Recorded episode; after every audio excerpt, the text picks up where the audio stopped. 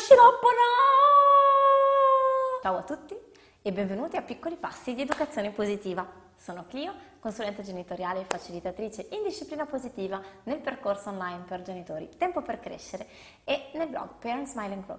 E oggi vi invito a sperimentare nuovi punti di vista su cosa vuol dire essere un genitore rispettoso quando il nostro bambino deve prendere la medicina. Oh. Un respiro, un sorriso e cominciamo!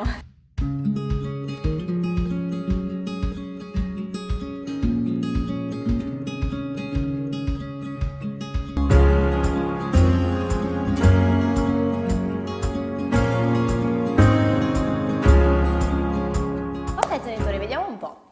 Problema classico, soprattutto con i bambini piccoli, antibiotico, sciroppo e il nostro bambino non ne vuole sapere scene, pianti, crisi cosmiche. Come facciamo? Questa è la domanda che mi è arrivata da un genitore. Come, cosa vuol dire essere un genitore rispettoso in questo contesto in cui devo per forza imporgli un qualcosa che il bambino non vuole e quindi crisi, pianti, dis- urla disperate e ne esco sempre sconfitto con questa sensazione di aver sbagliato qualcosa. Vediamo come possiamo guardare la situazione con un altro punto di vista. E quindi per cominciare vi invito a considerare che cosa voglia dire rispettoso.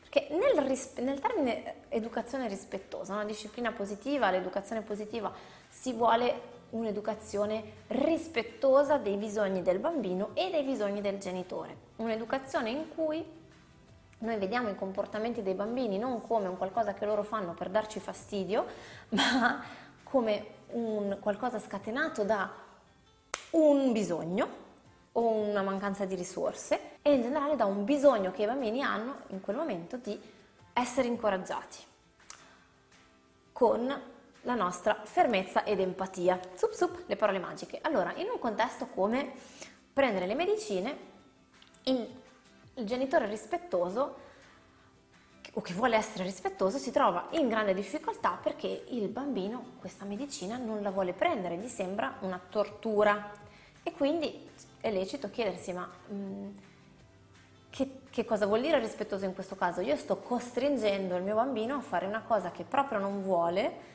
che, gli, che fisicamente impone di tenerlo fermo, di, di, di agire sul suo corpo senza il suo consenso quindi sembra il massimo del, dell'irrispettoso. E, e quindi questo ci può mettere davvero in difficoltà. Il problema con questa visione del rispettoso è che ci manca un piccolo tassellino e io stessa ho faticato per un po' a vederlo. Il tassellino è questo. Il fatto di considerare in egual misura i nostri bisogni come quelli dei bambini e quindi di essere di voler instaurare una relazione ehm, basata sul rispetto reciproco, no? in cui non siamo noi sopra i bambini e imponiamo le cose, né ci lasciamo imporre le cose dai nostri bambini, come può, possiamo diciamo, estremizzare un po' e generalizzare nel modello autoritario rispetto al modello permissivo. Nonostante questo, però, il genitore, come ruolo, è comunque una figura più forte rispetto alla figura del bambino. Questo è un fatto. Il genitore è per sua natura grande, ha esperienza, sa delle cose che il bambino non può, non solo non può sapere, ma non può capire. Proprio per come è fatta anche la struttura del suo cervello ancora in pieno sviluppo. Il ruolo del genitore è comunque quello di essere un leader nei confronti del bambino e quindi di avere po- più potere rispetto al potere del bambino.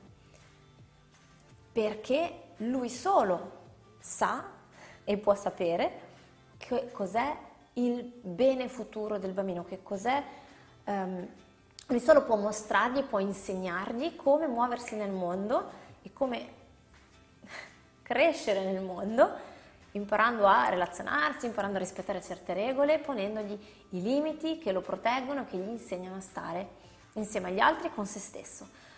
Per poter fare questo il genitore ha bisogno di, avere, di usare quel potere. La differenza sta in come usa il potere. Adesso mi spiego meglio. Um, e faccio un parallelo che secondo me può essere molto utile per la comprensione. Immaginiamoci il mondo aziendale. In fondo, la, l'emergenza di questo tipo di educazione rispettosa, positiva, disciplina dolce, chiamiamo, usiamo, usate il nome che vi piace di più, ma in cui comunque si prende, si cerca di applicare quello che è il risultato di anni di ricerche scientifiche e che ci dice che il bambino eh, diventa il miglior adulto che può diventare, sfrutta al meglio le sue risorse, un adulto sano, equilibrato, quando viene rispettato, quando eh, gli è permesso esprimere le sue emozioni, quando il genitore si pone verso nei suoi confronti in modo rispettoso, eccetera. Eh, la, l'emergenza di questo tipo di educazione rispetto a un'educazione tradizionale che era basata quindi sull'uso della forza, sul ti faccio fare quello che voglio io, con le punizioni o con i premi e facendoti paura di una conseguenza o illudendo, illudendoti, dandoti diciamo la bastone e carota. Ecco.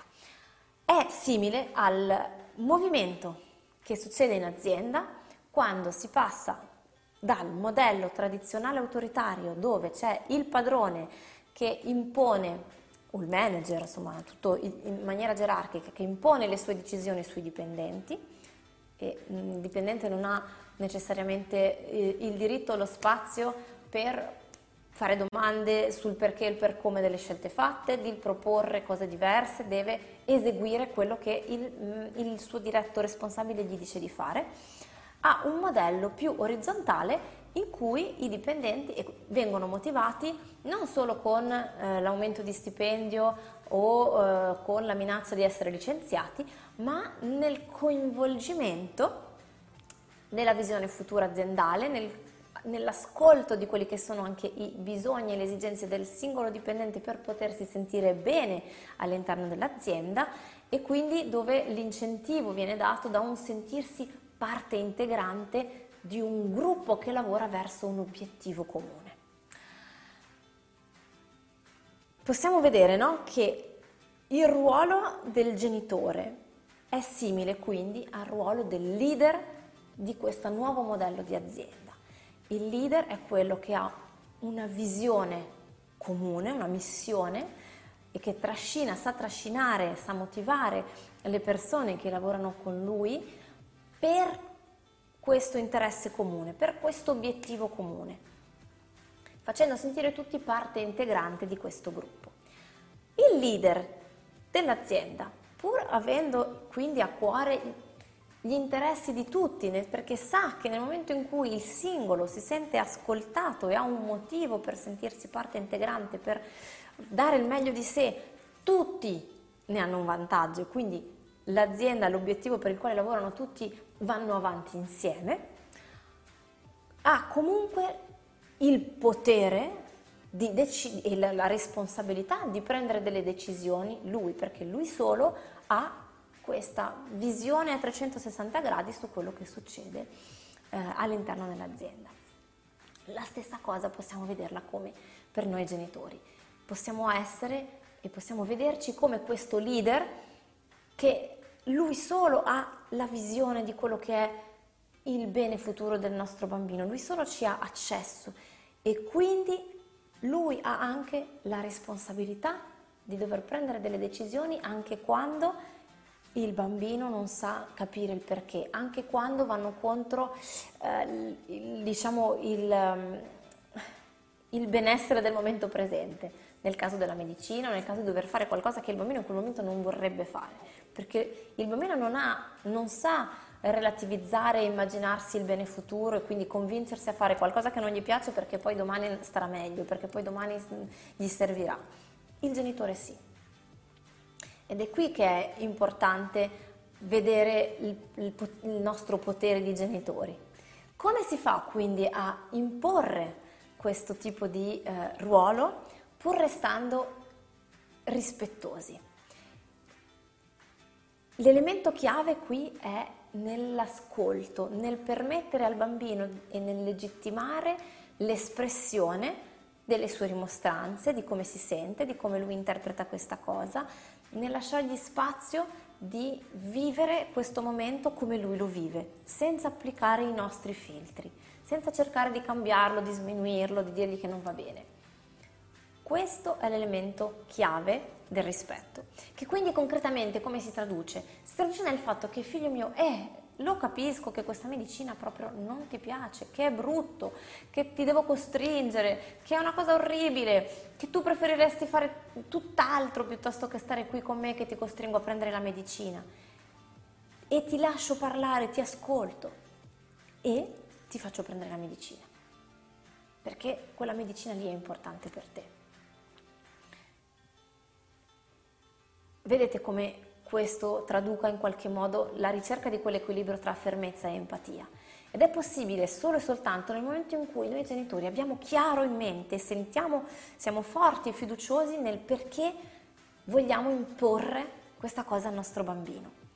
Nel momento in cui noi sappiamo che non ci sono altre alternative migliori, che quello è indispensabile per la sua salute, per esempio nel caso della medicina, che noi soli abbiamo accesso a questa informazione, il bambino non lo può capire nel momento in cui, solo nel momento in cui abbiamo chiarezza di questo, allora possiamo porci sul momento, essere presenti con verità, non con false aspettative, non c'è bisogno di raccontare al bambino che è buono lo sciroppo, che non si deve preoccupare, che uh, sa di crema al cioccolato che, uh, e che poi ti do il premietto e che poi potrai mangiare il profiterol con la panna in premio. No, L'unica cosa che dobbiamo spiegare è, è, è quello che succederà. Adesso dobbiamo prendere lo sciroppo.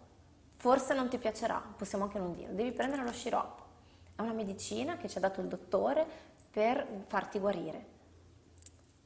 Quindi metterò lo sciroppino dentro questa siringhina, poi ti tengo stretto in braccio, ti farò aprire la bocca, ti chiederò per favore di aprire la bocca e ti metterò il contenuto dello sciroppo, della, della siringhina dentro la bocca e, e, e aspettiamo, stiamo nel presente. Ascoltiamo quello che il bambino ha da dirci se ha da dircelo, ma fermi con la fiducia piena del nostro ruolo e della nostra importanza, della nostra posizione di leader nei confronti del nostro bambino, di leader rispettoso che ascolta il nostro bambino e che sa e che ha ben chiaro il perché quella determinata cosa è importante per il nostro bambino, per il suo futuro. Uh, sono ansiosa di leggervi nei commenti, vi ringrazio di esservi esercitati insieme a me per mettere in pratica l'educazione positiva nella nostra vita.